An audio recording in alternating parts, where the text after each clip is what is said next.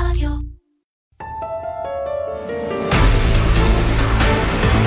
בעין הביקורת, הפודקאסט של משרד מבקר המדינה ונציב תלונות הציבור. מגיש שלמה רז.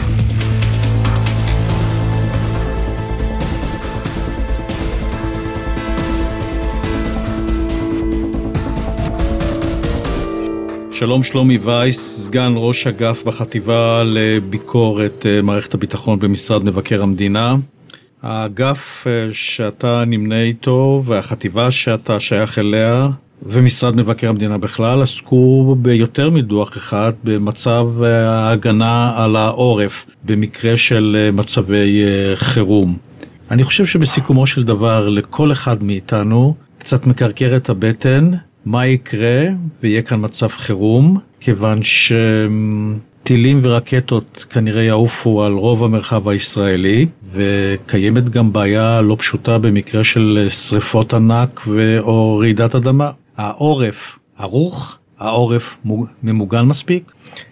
כפי שסקרנו בדוח שערכנו, גילינו שחלק ניכר מהאזרחים אינם ממוגנים. על פי הערכות פיקוד העורף מדובר על כרבע מאוכלוסייה, על פי הערכתנו מדובר בשיעור גדול בהרבה מהאוכלוסייה שאיננו ממוגן.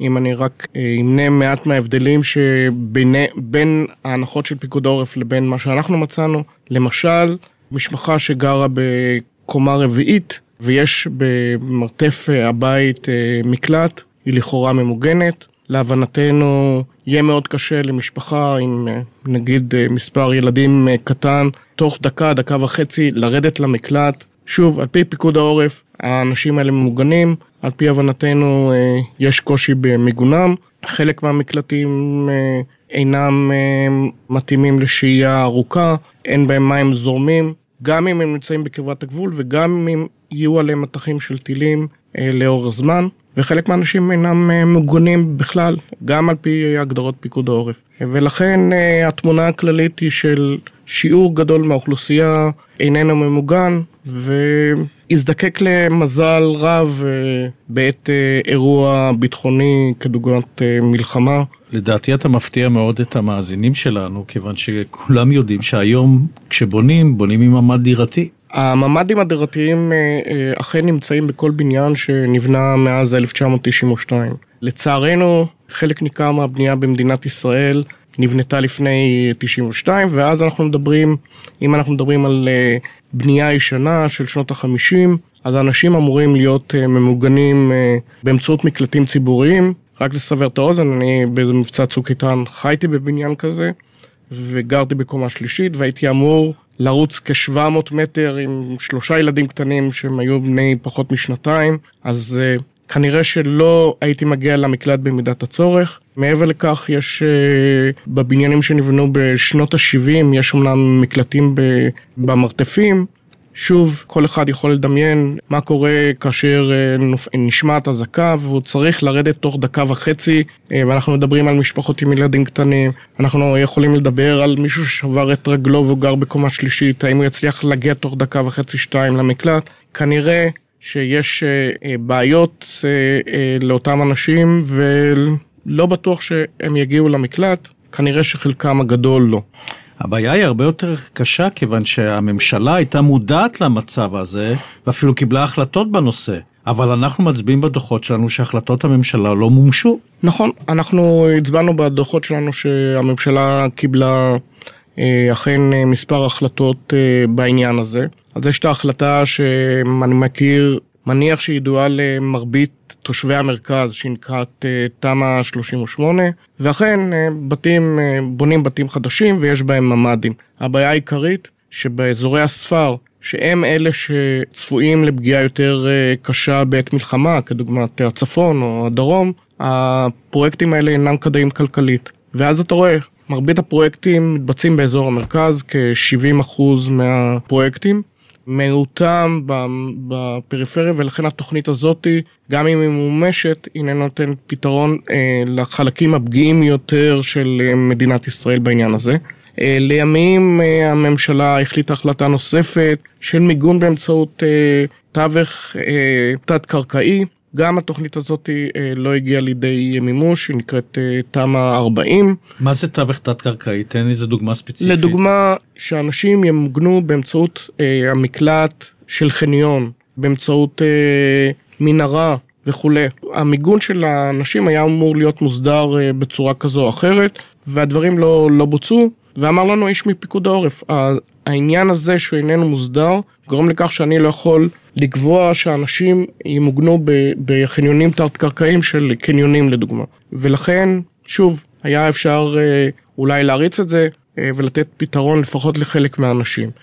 בסוף 2014 החליטה הממשלה על תוכנית חדשה שנקראת 2025, ושוב, כפי שאנחנו סוקרים בדוח, התוכנית הזאת לא התקדמה, שאנחנו סיימנו את הביקורת, לא הצוות שהוקם בראשות מנכ"ל משרד השיכון מצד אחד, וראש רחל בצד השני. רחל הרשות לחירום לאומית. כן, לא הצליחו לממש המלצות, ולכן גם הנתיב הזה לא הגיע לידי מימוש, ולכן בסופו של דבר פערי המיגון נשארו כפי שהיו. חלק מהאנשים בעת מלחמה עלול להיות חסר מיגון. אבל אולי אנחנו הולכים בכיוון לא נכון, כלומר המדינה הולכת בכיוון לא נכון, ואנחנו בדוחות שלנו בעקבותיה, אי אפשר להתעלם, או זכורה אמירה מפורסמת של אהוד אולמרט כראש ממשלה, שהמדינה לא תמגן את עצמה לדעת.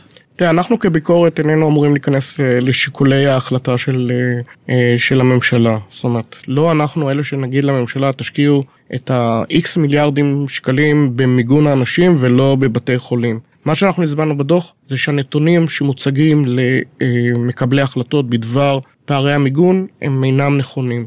ואמרו לנו גם בחיל האוויר וגם במשרד הביטחון שהנתונים בדבר פערי המיגון הם גורם מאוד קריטי לקבלת החלטות, האם לצאת למלחמה, האם לבצע מבצע כזה או אחר. וכמו שאנחנו רואים בדוח, אם פיקוד העורף אומר שלרבע מהאנשים בלבד אין מיגון, אנחנו חושבים שמספרים גדולים לאין שיעור, ולכן מן הראוי שהיה שהם יעשו חושבים ויבדקו שוב את הנתונים ויראו באיזה מידה הנתונים שעליהם מצביע פיקוד העורף הם אכן נכונים. ובעיית מיגון העורף, הבעיה שהצבעת עליה בצורה מאוד מאוד חדה וממוקדת, בעצם מעלה אופציה נוספת שאנחנו עסקנו בה בדוחות שלנו, זה פינוי אוכלוסייה.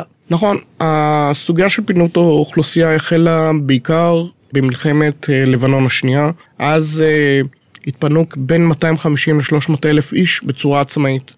ואנחנו הערנו על זה בדוח שעשינו לאחר המלחמה, ואמרנו שהממשלה לא דנה בתופעה הזאת. זכור ודאי לוותיקים שבינינו את האוהלים שגיד עמק הקים בזמנו באזור אשקלון. בשנת 2012 הממשלה והמשרדים הרלוונטיים החליטו לקחת את העניין לטיפול שורשי, וגיבשו איזושהי תוכנית שנועדה לטיפול בכ-250 עד 300 אלף איש. כשאנחנו סיימנו את הביקורת, אמר לנו ראש רחל, התוכנית הזאת, אני לא יכול לבצע אותה היום. למה הוא לא יכול לבצע אותה? לפי הבדיקה שלנו, חלק מהערכות לא הושלמה. הערכות לפינוי אוכלוסייה. הערכות לפינוי אוכלוסייה, והערכות לאתרים שבו האנשים היו אמורים להיות משוכנים במידה ויפונו וכו'. לימים גיבשו צה"ל מצד אחד ורחל תוכניות מצומצמות יותר. התוכנית של צה"ל מדברת על פינוי האוכלוסים ביישובים שקרובים לגבול עד 4 קילומטר, אבל איננה מתעסקת בתושבי הערים. זאת אומרת, בעת מלחמה, אם יהיה מתח טילים על קריית 8, על פי התוכנית של צה"ל, גם האנשים שנמצאים במקלטים שאינם ראויים או שחסרי מקלוט בכלל, וגילינו שמעל כ-30% מהאנשים בגבול הצפון אין להם מקלוט. זאת נקודה שאני רוצה להתעכב עליה. גבול הצפון, שלפי אין ספור תרחישים, הוא יכול להיות מאוד בעייתי, ל-30% מהאוכלוסייה בגבול הצפון אין פתרון מקלוט, אין פתרון מיגון. נכון, מצד אחד אין לו פתרון מיגון, ומצד שני על פי תוכניות צה"ל ורחל, הוא לא היה אמור להיות חלק מהאנשים האלה, אלה ששוכנים בערים, לא אמורים להיות מפונים במצב של מלחמה. כן. מה הבעיה בעצם? במצב חירום, במצב של נפילת טילים ורקטות, או רעידת אדמה, יקומו אנשים, ייקחו קצת מהמטלטלים שלהם, ייכנסו למכונית ויפנו את עצמם? תראה, בעיקרון הדברים האלה... הרי זה מה שיקרה במציאות כאן. זה מה שקרה במציאות, זאת אומרת, במלחמת לבנון השנייה דיברנו שוב, כרבע מיליון מהאנשים עשו את זה, גם במבצע צוק איתן, קרתה תופעה דומה, אנשים מיישובי הדרום פינו את עצמם. הנקודה היא רק לאן הולכים האנשים האלה, מי דואג להם לאוכל, לאיפה הם ישנים וכו'. אז גם הממשלה באותה תוכנית שדיברתי עליה משנת 2012 חשבה שמן הראוי להסדיר את כל העניין של המתפנים עצמאית. כלומר, עדיף שפינוי יהיה בצורה מאורגנת ולא פרטיזנית. נכון, וגם... גם אם אנשים מתפנים עצמאית ולא במסגרת האוטובוסים שמקצה להם צה"ל או משרד הביטחון, שיהיה, יוגדרו מראש פתרונות איך מטפלים באותם אנשים. המטלה הזאת יוטלה בזמנו על המשרד להגנת העורף, שבוטל ב-2014, והייתה אמורה לעבור למשרד הביטחון, אבל כמו שמצאנו בביקורת שלנו, התוכנית הזאת, שאנחנו סיימת הביקורת, לא גובשה, ולכן... שוב, נכון למועד הסיום ביקורת, כנראה שאנשים כאלה לא יהיה להם פתרונות מוסדרים שיוכלו להקל על שהותם בעת פינוי כזה. נדמה לי שיש לנו טסט קייס אחד, וזה מבצע צוק איתן, ששם דובר על פינוי מסודר של אוכלוסייה, אבל בפועל זה לא קרה. לא, במבצע צוק איתן... מה שקרה זה שבתחילת המבצע הייתה יוזמה של המל"ל לדבריהם שהם חשבו שמן הראוי לפנות את האוכלוסייה. משרד הביטחון התנגד לנושא הזה. בסוגריים אני אציין שרמת פיקוד דרום אמר שיש לנו בעיה עם נושא של פינוי אוכלוסייה, כי זה נתפס לא טוב בעיני הציבור, כי אולי הפסד וכו'. רק לאחר שהמלחמה התמשכה והיישובים והמועצות האזוריות החלו לפנות בצורה עצמאית את האנשים שלהם לאחור, וחלקם עזבו עצמאית, התעוררו במשרד הביטחון והתחילו לחשוב על פתרונות פינוי של האנשים. בפועל המדינה הייתה שחקנית מאוד משנית בעניין הזה, והיוזמה לפינוי הייתה של האזרחים והמועצות האזוריות בדרום. המדינה יודעת להתמודד עם מצב שהיא כולה תהיה תחת ירי טילים ורקטות? כלומר, אז אופציית פינוי האוכלוסייה היא עדיין רלוונטית? המדינה חשבה שכן, ואני לא אכפור בהנחות היסוד. זאת אומרת, יש למשרד הביטחון תוכנית שנועדה לפנות את האנשים שנמצאים בקרבת הגבול. האנשים האלה אמורים על פי התרחישים לספוג ירי רציף. לא בחנו במסגרת הביקורת שלנו את הנחות היסוד האלה, יצאנו מתוך הנחה שמי שבחן את הנושאים המבצעיים החליט שזה פתרון יציב. מה שאנחנו הערנו עליו זה כאשר ניתנת תוכנית, האם היא מבוצעת או לא. ויש בעיה נוספת. אחד האמצעים כדי למגן את האוכלוסייה יותר טוב זה באמצעות התראה מוקדמת, אבל גם כל מערך ההתראה הוא לא מספיק יעיל. כפי שציינו בדוח, בחלק מגזרת הצפון יש בעיה גילוי של הטילים שמגיעים, וממילא גם עם מערכות ההתראה הקיימות כדוגמת הצופרים וכו' תקינים, ברגע שלא מגלים תיק אי אפשר להתריע מפניו, ולכן חלק מהטילים שאמורים להגיע ליישובי הצפון עלולים לא להיות מגולים על ידי מערכות של חיל האוויר, ודבר שמגדיל את הסיכון לחיי אדם באותם יישובים. האזור המאוים ביותר נמצא במצב שבו אין לו את ההתראה בחלק מהמקרים, הוא לא יקבל את ההתראה המתאימה, תוסיף לזה שתושבי הערים בצפון לא אמורים להתפנות על פי התוכניות שהיו קיימות שסיימנו את הביקורת, אז תקבל איזשהו קומפלקס של בעיות שעלול להקשות על הגנת האנשים שנמצאים בקרבת הגבול הצפוני. השיחה איתך היא בנימה לא אופטימית, אם לנקוט בלשון המעטה. אנחנו מעצם טבענו מראים את חצי הכוס הריקה של הדברים החסרים. עם זאת חייבים להדגיש, בוצעו לא מעט דברים ששיפרו את הגנת העורף. אם אני יחזור לגבול הדרום, התושבים שנמצאים בקרבת הגבול, לכולם יש ממדים על פי החלטת הממשלה, וההחלטה הזאת בוצעה.